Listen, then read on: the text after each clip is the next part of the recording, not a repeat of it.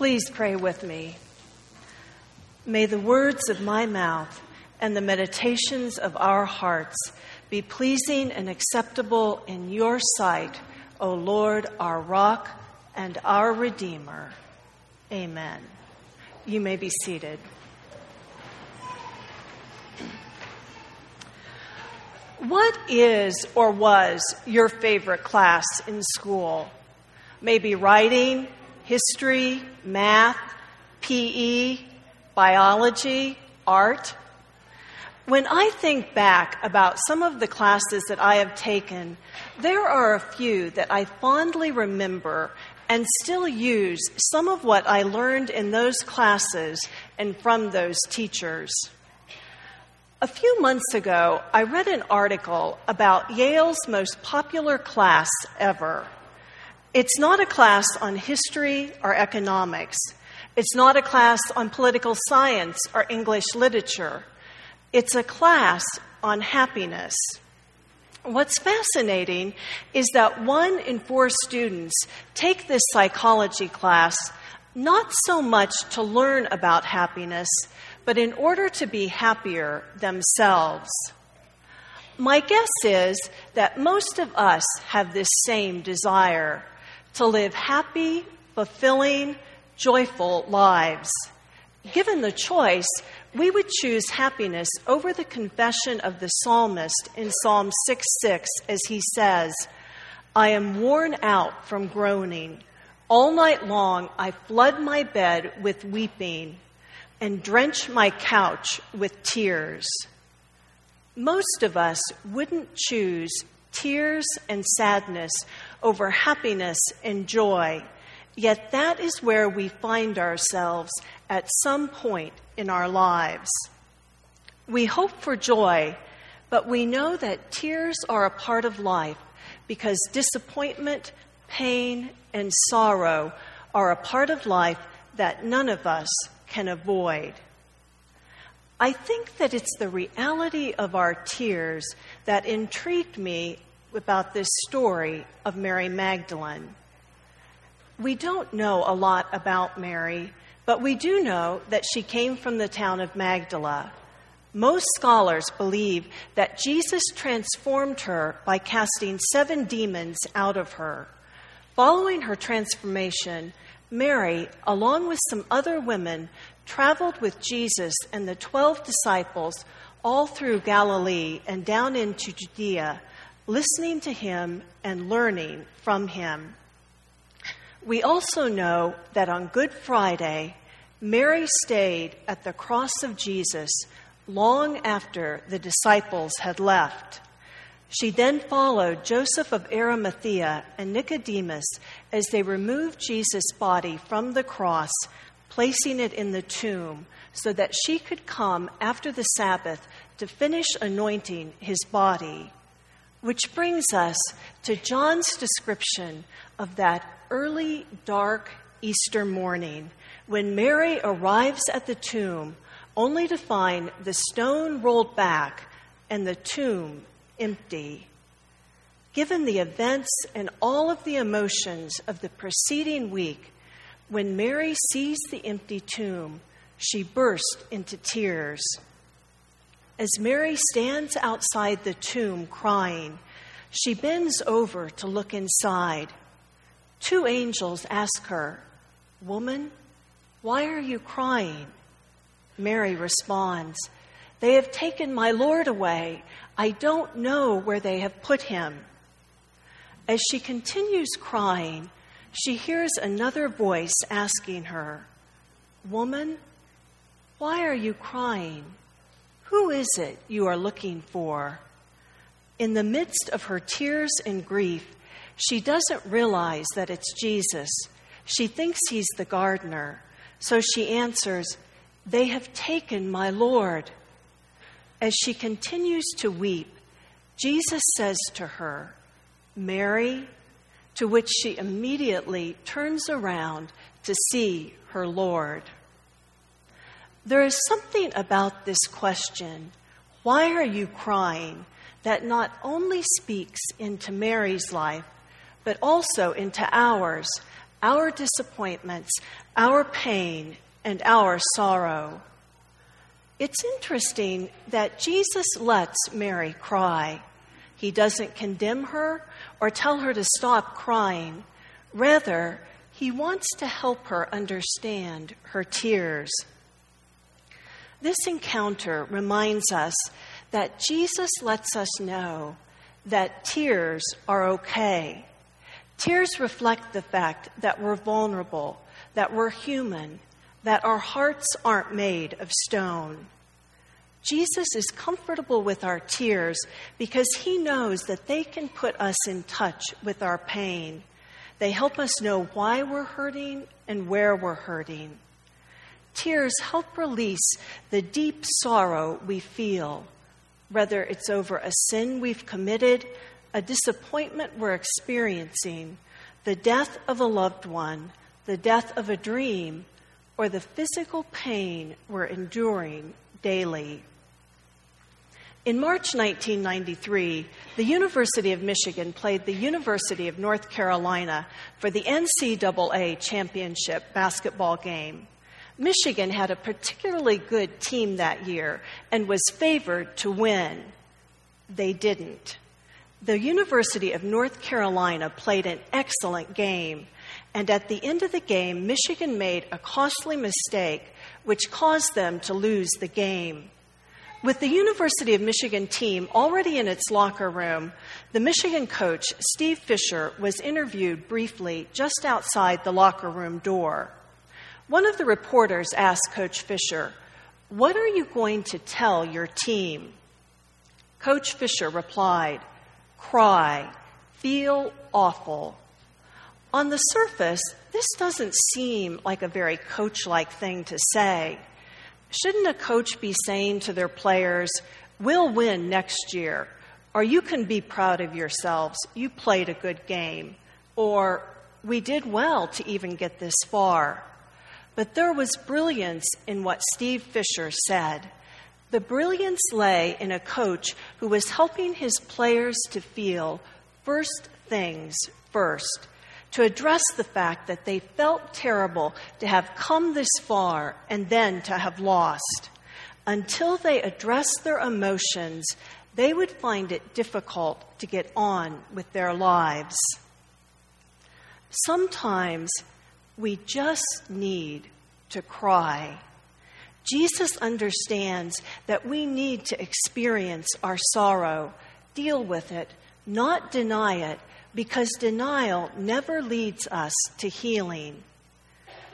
As difficult as it is to embrace the realities of life, the things that make us cry, it's imperative that we do so in order for healing to take place so we can move forward in our lives. But moving forward in our lives is never just about discovering who we are it's more about discovering who Jesus is. This question is not just about our tears, it's about the presence of Jesus in our tears. Even though Mary thought she was all alone, she discovers she isn't. Jesus is there with her the entire time. Those times when we feel most alone, when we're tempted to believe that we're all by ourselves, that we're forgotten, and that no one else understands, we must remember and recognize that God is with us. He hasn't forgotten us or abandoned us. Rather, God comes into our sorrow, our pain, our disappointments and losses, our sin, to say, I am here with you. You aren't alone. When our hearts are breaking and tears are filling our eyes, our lives, God gives us Himself. We find this promise of God's presence all throughout Scripture. Deuteronomy 31:8 tells us, God will never leave you nor forsake you. Do not be afraid. Isaiah 41:10 says, "So do not fear, for I am with you. Do not be dismayed, for I am your God. Matthew 28:20, 20. And lo, I am with you always, even unto the end of the world. No wonder the psalmist in Psalm 139 7 asked, Where can I go from your spirit? Where can I flee from your presence? The security and refuge we find in God's presence is life changing. It's interesting how our crying changes as we age. For most children, tears flow freely. They aren't worried about who sees or hears them crying. They just go with it and are often able to express what they're feeling, what they want and need. For most adults, we struggle with tears. We apologize for crying. We're uncomfortable with tears, whether they're our own or someone else's. We may even find it difficult to completely express what we're feeling and what we need. We were reminded of this truth of children's tears with our three year old granddaughter a few weeks ago we were invited to her Sunday school class to share what we do as pastors. When we had finished and were getting ready to leave, I happened to glance over at her to begin to see her bottom lip quiver as she asked us, Where are you going? In a matter of seconds, she moved from her chair into her grandpa's arms in a heap of tears, saying, I don't want you to leave.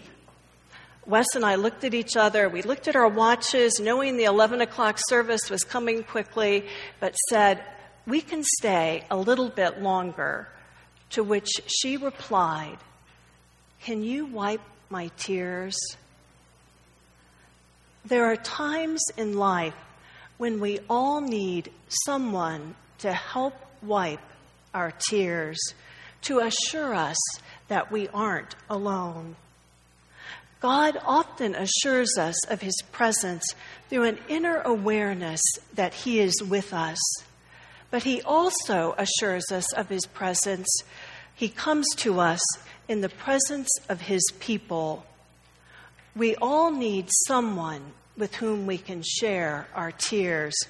We need someone who lovingly listens to what's going on in our lives, someone who sits with us, someone who walks this journey with us, who loves us, prays with and for us, and is simply present with us. Knowing that we're not alone reassures us, gives us hope, and a sense that we're going to come through this. Dallas Willard tells about a young boy who, frightened in the night, tiptoes into his father's room. The child in the dark, knowing his father is present, is enough to take away his sense of fear and aloneness. The boy asks, Is your face turned toward me, Father?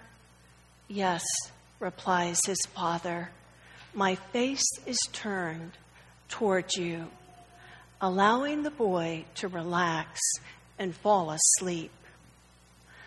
The peace and comfort we find in the presence of God and another person is profound. It's one thing when someone is with us and it helps us know that we are not alone it's something else when that person knows us, understands us, accepts and loves us. Isn't it interesting that what draws Mary out of her despair is the realization that Jesus is with her when he speaks her name? In the midst of her sorrow and tears, it's a pivotal moment when Jesus says her name. Her life is completely changed in one word Mary. Several years ago, when Wes was walking across campus, he spoke to a college student, calling him by name. You can imagine how surprised Wes was when a couple of days later he received a handwritten note from the student telling him how much it meant that Wes called him by name. The student explained that he was so discouraged that he was ready to drop out of college, pack up his things, and return home until Wes greeted him by name that day. That brief greeting helped change him and the direction he was going. Don't you wish you could hear Jesus when he says Mary's name? His voice must be filled with love and compassion. Mary, no one speaks her name like Jesus. No one speaks our name like Jesus. Even though our circumstances may remain the same, when we hear Jesus speak our name, recognizing his presence with us, we begin to gain a new perspective on life and everything that is happening because we realize that he is with us in our tears and pain. Do you ever wonder why Jesus is so sensitive to the tears of others?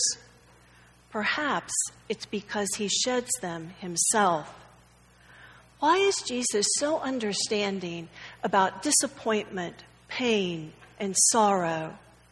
Because Scripture tells us he is a man of sorrows, acquainted with grief. David Seamands says that Jesus' sorrow is the door which opens into the very heart of God, revealing that behind this universe is a caring heart of suffering love. God understands our suffering and sorrow, and He suffers with us. Our God is not some distant, uncaring, uninvolved God. He is so very close to us, so caring, with a tender hearted love that if we offer our tears, our sin, and our sorrows to Him, He takes them in order to redeem them for our benefit and spiritual growth. God loves us so much that He is willing to hold our pain and sorrow so we don't have to. Tucked away in Psalm 56 8, we find the words of David as he says, You, O God, keep track of all my sorrows. You have collected all my tears in your bottle. You have recorded each one in your book. That's how much God loves and cares about us. God intimately knows us and keeps track of every tear we cry. And He has each one of them in His possession.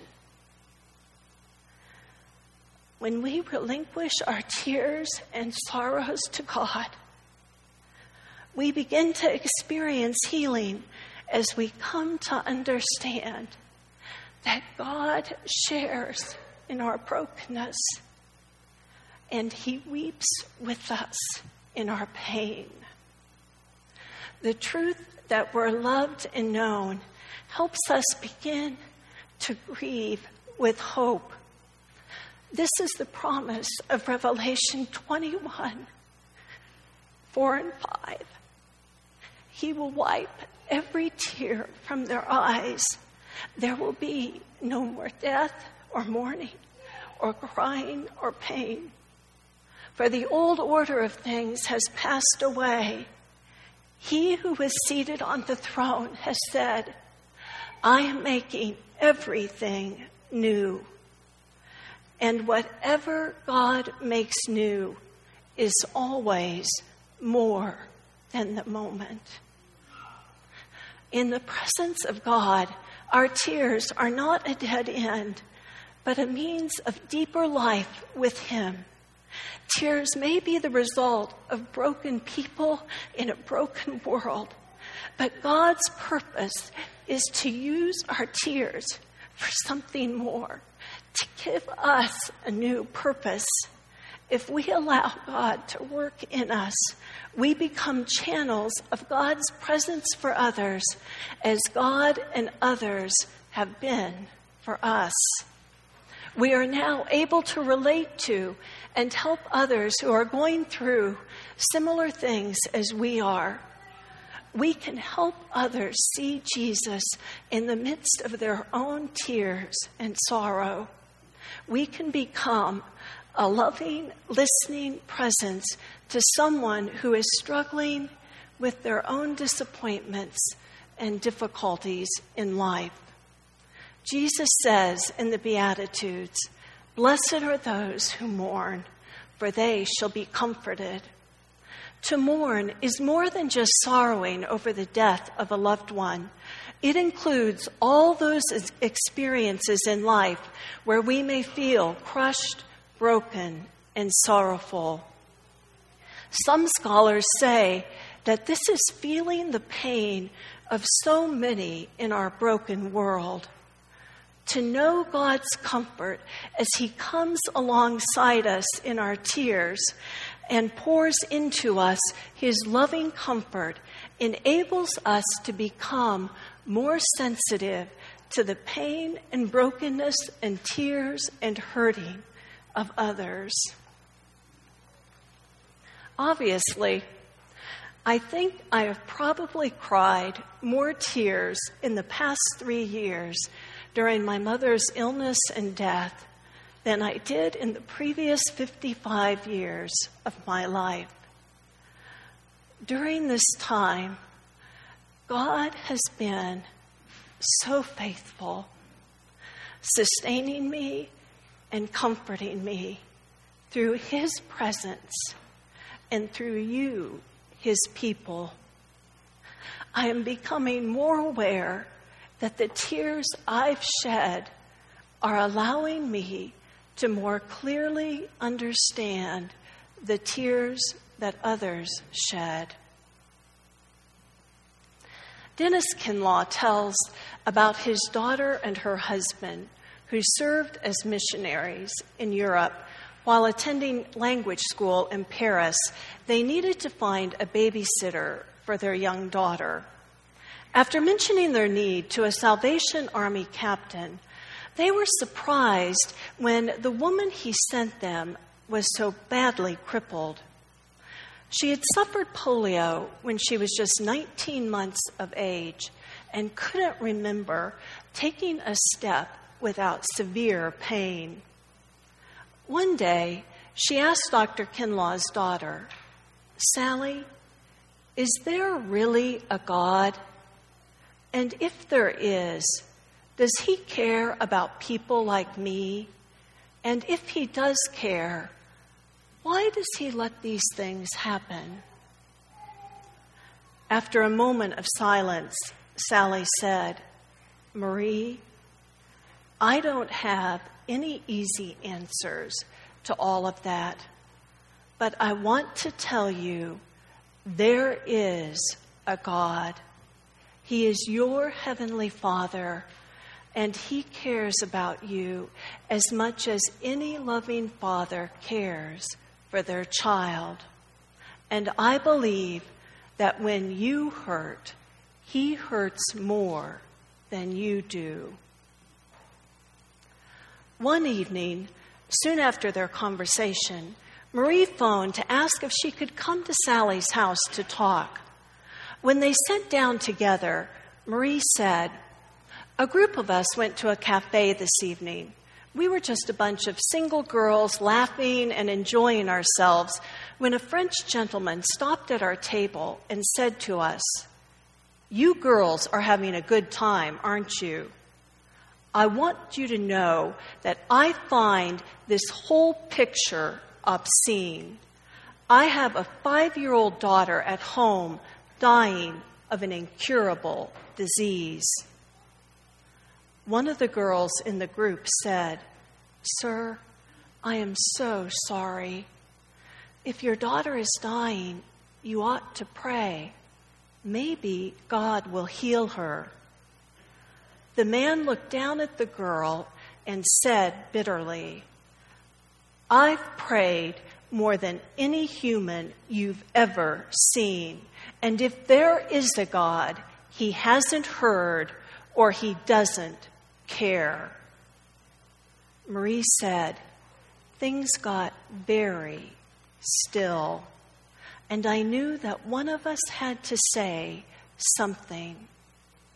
So I said, Sir, when you stand over the bed of your five year old daughter, who hurts more, you or she? He instantly responded, I do. She's too young and naive to understand the tragedy of her situation. I hurt far more than she does. Yes, Marie said. And while you stand over the bed of your daughter hurting, there's a heavenly Father with you, watching over you, hurting more than you do. Marie shared, The moment I spoke those words, it's as if God touched me and took away some of my own scar tissue. We live in a broken world where we will experience sorrow, disappointments, and pain because all of us go through dark and difficult times. Tears are a part of our lives.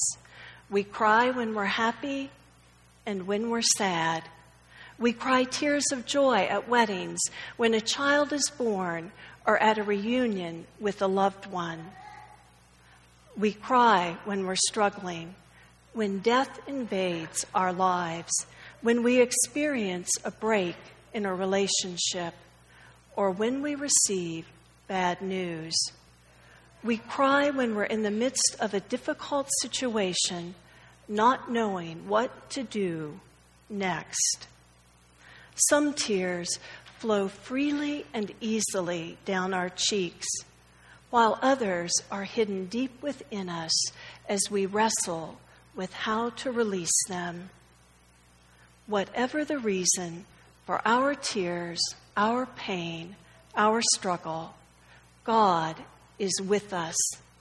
And we know that God is always faithful and good. And because He is, He weeps and hurts with us in our pain. Will we trust Him with our tears?